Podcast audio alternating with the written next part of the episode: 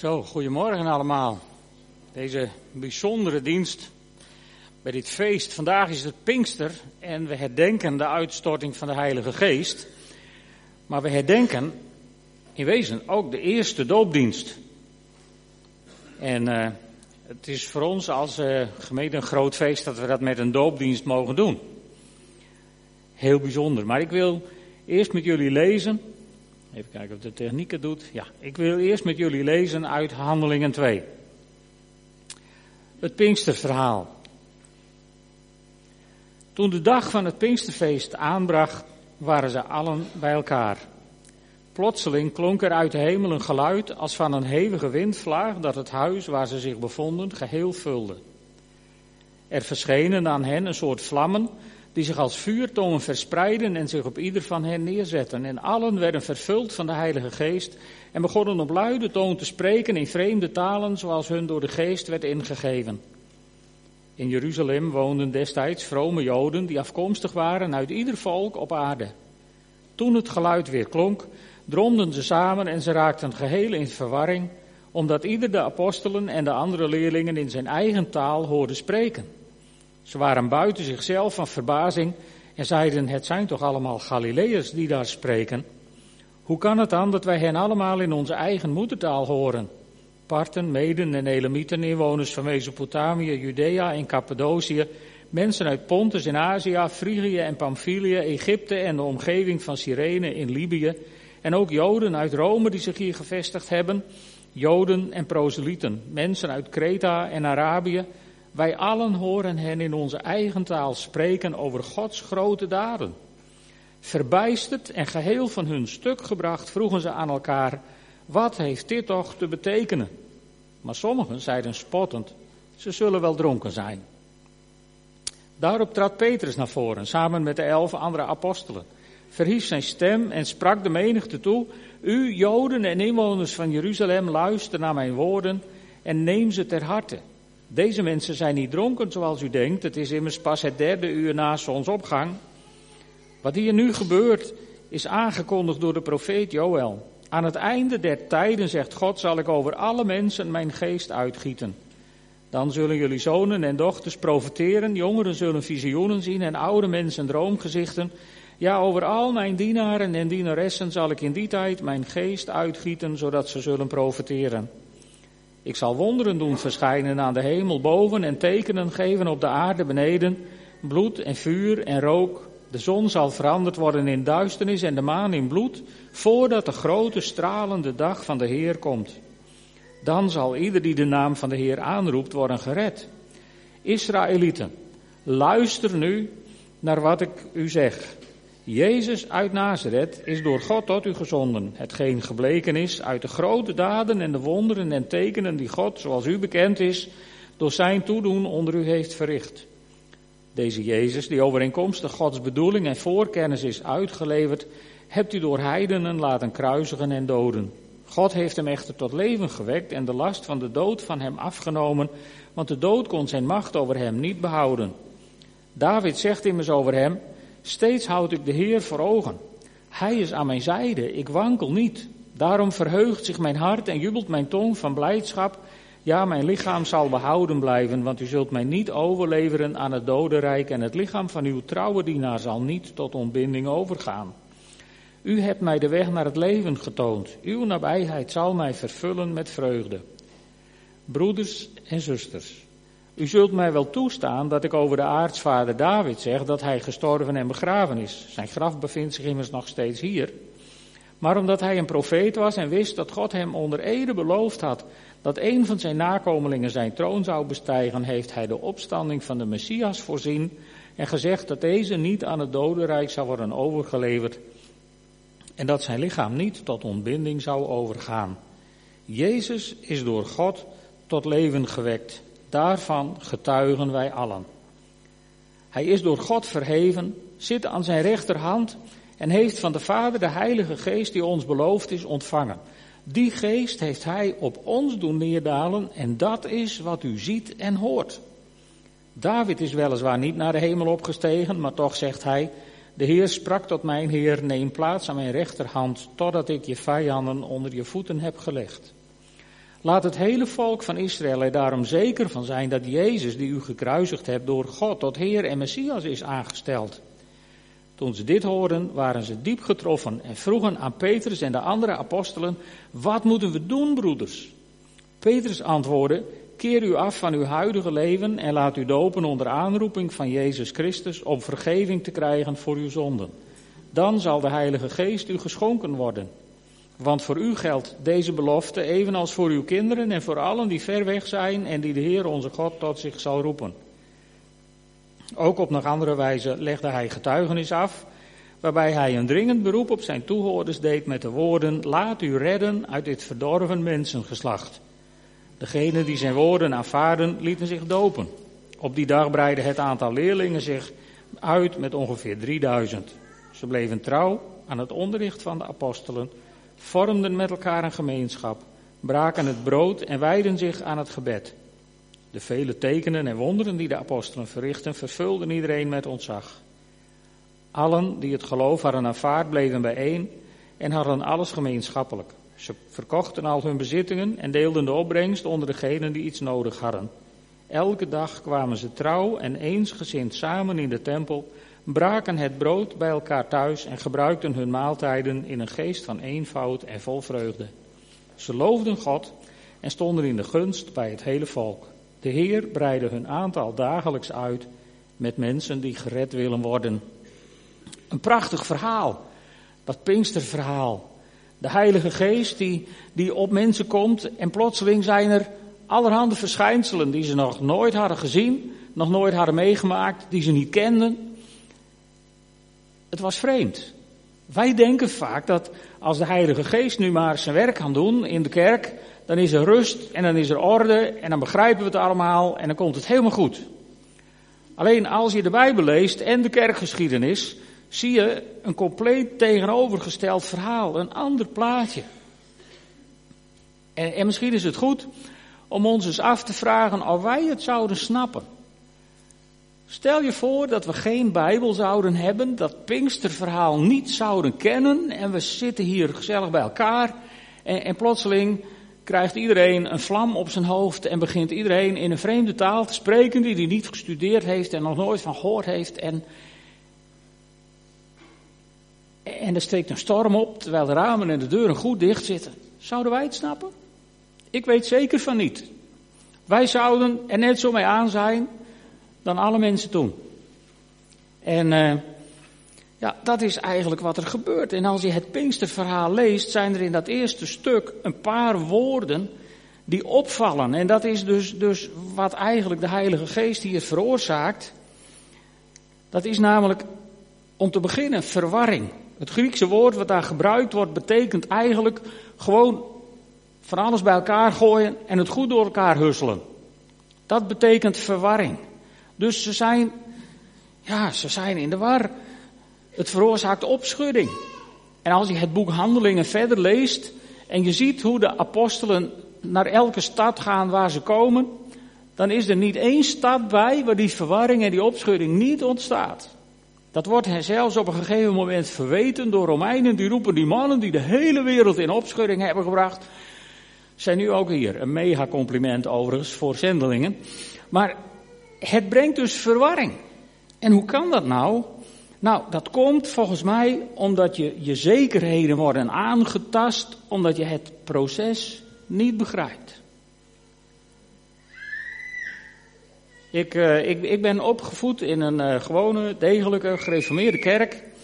En, en toen, uh, toen mijn vrouw op een gegeven moment in ons huwelijk met, met mensen in aanraking kwam uit de Pinkstergemeente en thuis kwam met allemaal vragen van ja, en hoe zit dan dit en hoe zit dan dat en hoe is het eigenlijk zus en hoe is het eigenlijk zo?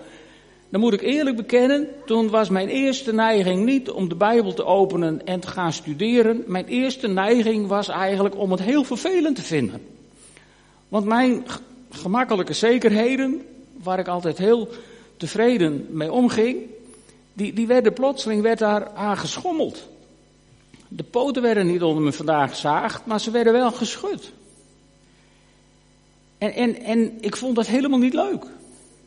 En ik snap dat er, dat er misschien ook vandaag mensen zijn die, die, die denken, wij deden het altijd anders en nu wordt er plotseling aan geschud. En dat is, nee, dat is ook niet leuk. Weet je, het is ook lastig misschien wel om te snappen waarom Nico en Antje en Jolien tot een besluit zijn gekomen om zich te laten onderdompelen terwijl ze als kind al gedoopt zijn. Dat leg je moeilijk uit aan mensen behalve in een gemeente als deze. Daar snapt iedereen dat wel een beetje. Dus, dus het is lastig. Ik, ik, ik had een nichtje in mijn gereformeerde tijd. En die, die kwam bij ons thuis eigenlijk in aanraking met het geloof. En dat vonden we allemaal prachtig. Tot ze een vriendin kreeg op school uit een Pinkstergemeente. En toen kregen we plotseling een uitnodiging voor een doopdienst. De hele familie was overstuur en een hoop gedoe in rep en roer. En, en ik moet je eerlijk bekennen, toen had ik er spijt van dat ik met haar over het geloof was begonnen. Stom hè? Maar goed, zo iemand staat hier dus voor u. Ik snapte het echt niet. Maar ik kwam in een gemeente terecht waar zij werd ondergedompeld en ik ben naar huis gegaan met de heilige overtuiging. Mij zien ze hier nooit weer terug. En God dacht er anders over. En ik kan het niet precies herleiden hoe het gekomen is, maar we kwamen er terug. En langzaam maar zeker ontstond er in mijn leven iets en in het leven van Geertje iets waardoor wij tot een zekere overtuiging kwamen van als we verder willen met Jezus, dan is dat water de barrière waar we doorheen moeten. Dat kon je moeilijk uitleggen in je familie. Ik weet nog dat mijn ouders het ook niet snapten. Die waren zelfs vreselijk boos en die zijn ook niet bij de doopdienst geweest. En ik snap het. Ik snap ook dat er misschien wel mensen zijn die het vandaag niet snappen. En weet je, ik ga ook niet proberen om het u uit te leggen. Ik ga ook niet proberen om u te overtuigen van mijn gelijk, want voordat we het weten verzanden we in oeverloze discussies over wel eens en niet eens en over hoe het nou wel zou moeten en hoe het niet zou moeten. En dat leidt tot niets. Dus ik pleit vandaag voor een stukje acceptatie.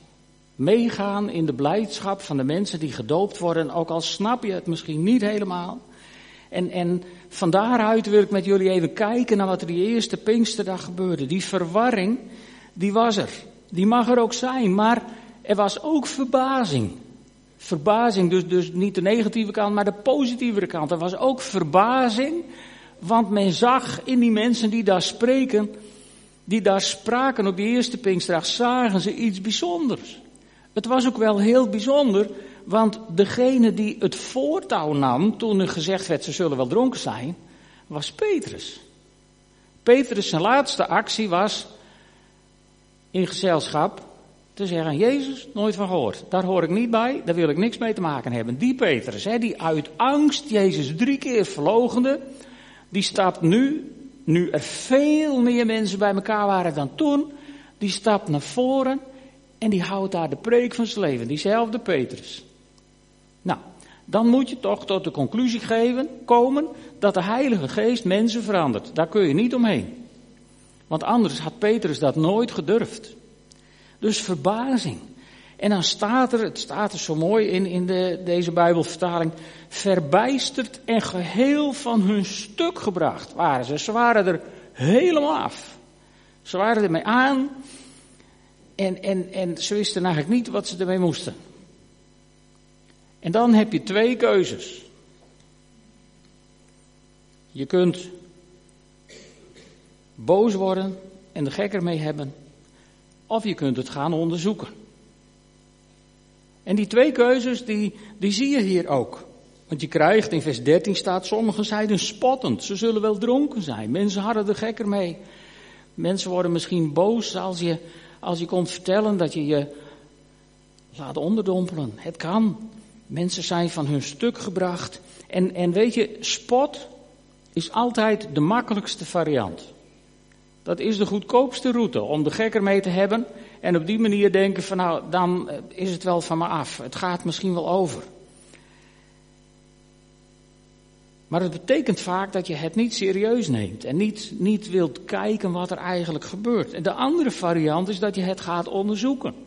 In de Bijbel, ik noemde al, overal waar de apostelen kwamen in handelingen, ontstond verwarring en opschudding en verbijstering. Mensen waren van hun stuk op één stad na, die met name heel positief wordt genoemd in handelingen, en dat was de stad Berea in Griekenland. En dat staat in handelingen 17, vers 11. Ik moet even kijken of ik er nog bij ben. Ja, in handelingen 17, vers 11 waar staat de Joden in Berea waren welwillender dan in Thessalonica, want ten eerste luisterden ze vol belangstelling en ze bestudeerden de schriften om te zien of het wel waar was. En daar moet je ook zijn. Weet je, daar zijn de dopelingen ook geweest. Die zijn vanuit de Bijbel en geleid door de geest tot de overtuiging gekomen dat het voor hun de stap is die zij mogen zetten. Onderzoek. En dat doen sommige mensen in dit verhaal ook. Want er zijn mensen die vragen van, van hoe kan het? Hoe kan het? Staat er in vers 8. En, en in vers 37 vragen ze na de preek van Petrus, wat moeten we doen? Dus mensen gaan op zoek, luisteren, belangstellend en dan krijgen ze van Petrus natuurlijk ook een prachtig antwoord. Een geweldige preek waar eigenlijk alle punten uit de apostolische geloofsbeleidenis over Jezus in zit. En over Jezus die is gekruisigd, gestorven, begraven, nedergedaald, ter helle, ten derde dagen wederom opgestaan, opgevaren ten hemel, zittende ter rechterhand Gods van waar hij komen zal om te oordelen. Stond er allemaal in. In één preek.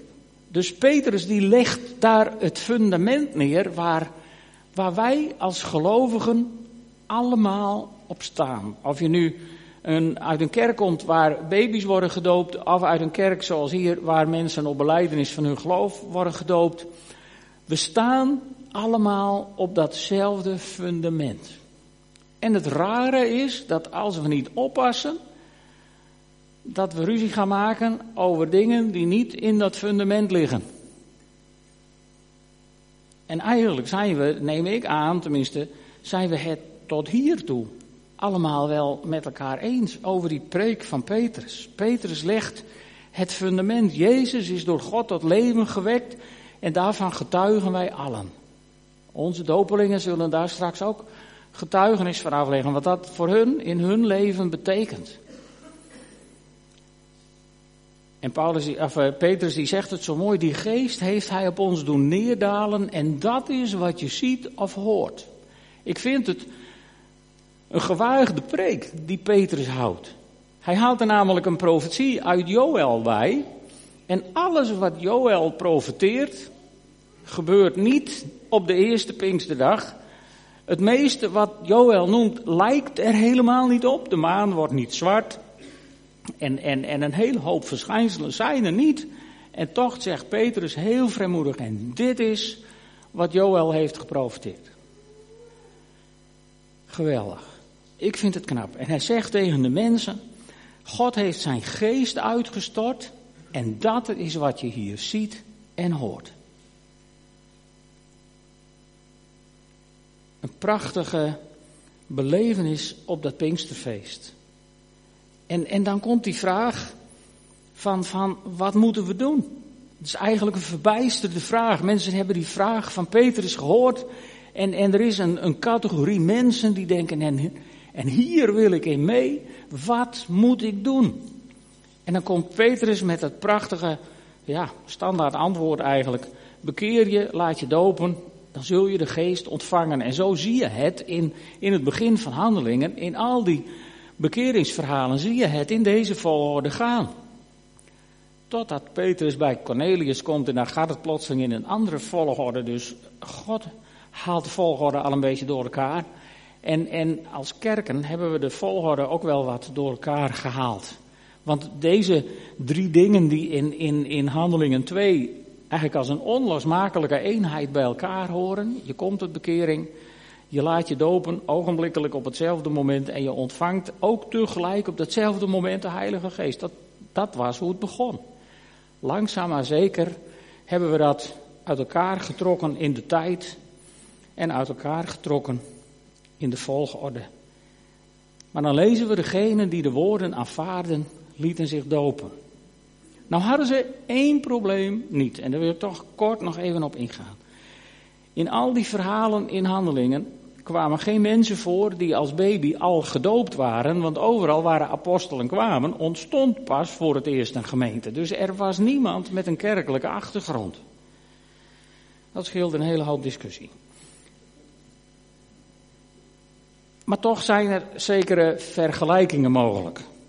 Ik bedoel, de Joden kenden het systeem van rituele wassingen. En, en dat was ook eigenlijk het, het fundament waarom predikers als Johannes en ook Jezus en ook andere mensen daarvoor een, een verandering van leven predikten waarop mensen zich lieten onderdompelen in water om aan te geven dat ze het oude achter zich wilden laten en met het nieuwe wilden beginnen. Dat was niet iets nieuws wat Johannes introduceerde, dat was iets heel bekends in het Joodse religieuze systeem. En we lezen in, uh, in, in Johannes een aantal dingen. Jezus, in Johannes 3 staat, Jezus ging met zijn leerlingen naar Judea. Daar bleef hij enige tijd en hij doopte daar mensen. Nog niet de doop die Petrus verkondigde in Handelingen 2. En in het volgende vers staat, en Johannes doopte ook in Enon, dicht bij Salim, een waterrijk gebied.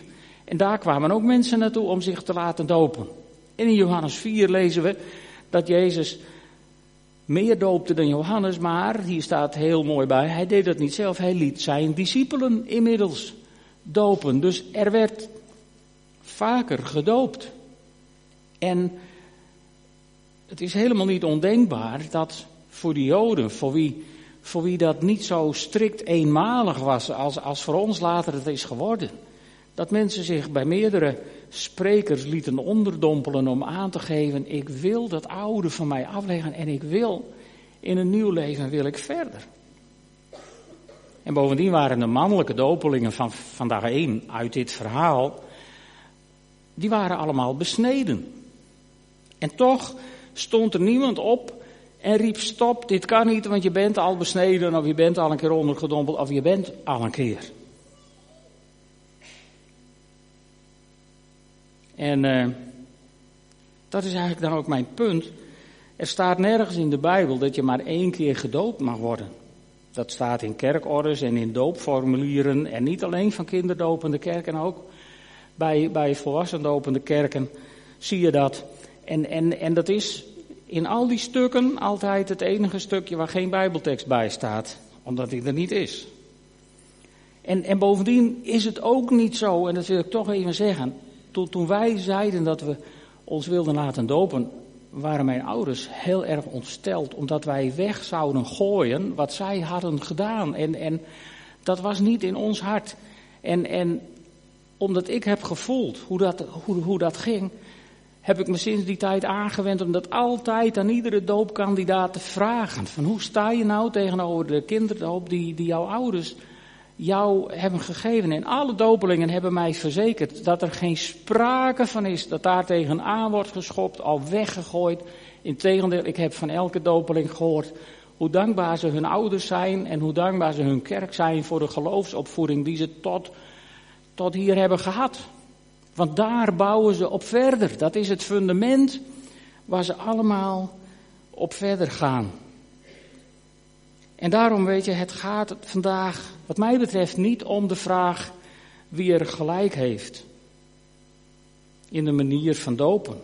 Het gaat erom dat we vandaag drie mensen hebben die door de Heilige Geest zijn aangeraakt, die door de Geest van God bij de hand zijn genomen en zijn overtuigd van het feit dat zij deze stap vandaag gaan zetten. Daar hebben wij als kerk en ik als voorganger heb daar niet bovenop gezeten om ze onder druk te zetten. Het is van hun gekomen, de vraag, dat ze het graag zouden willen en of het zou kunnen. En weet je, wij als Open Thuisgemeente verheugen ons daarover. En tegelijk begrijpen we dat sommige mensen het misschien wel lastig vinden vandaag. Laat dan de liefde van de Heilige Geest, die met Pinkster is uitgestort, ons vandaag samenbinden. Zodat we samen de kracht krijgen om blij te zijn met hen die zich zometeen laten dopen.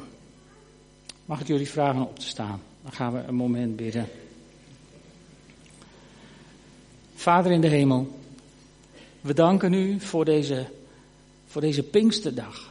We danken u, Heer, dat we vandaag mensen mogen dopen die door u geleid zijn tot deze stap. Maar Heer, we bidden u ook voor, voor mensen die het moeilijk vinden. Ingewikkeld. Misschien wel verdrietiger om zijn. Heer, ik bid, wilt u ook hen aanraken met uw Heilige Geest. U noemt uw Heilige Geest ook de trooster. Heer, en ik bid u, geef ons door de kracht van uw Heilige Geest allemaal de mogelijkheid om ons te verblijden met de dopelingen, om ons te verblijden met elkaar in deze kerk, in dit gebouw. Geef ons de kracht, heren, om samen als broeders en zusters te staan op dat fundament van Jezus Christus en dien gekruisigd, gestorven en weer opgestaan. Heer, u bent onze levende God. En daarom gaf u ons uw Heilige Geest om dat leven te proeven. En dat bid ik voor een ieder hier deze ochtend in de naam van Jezus. Amen.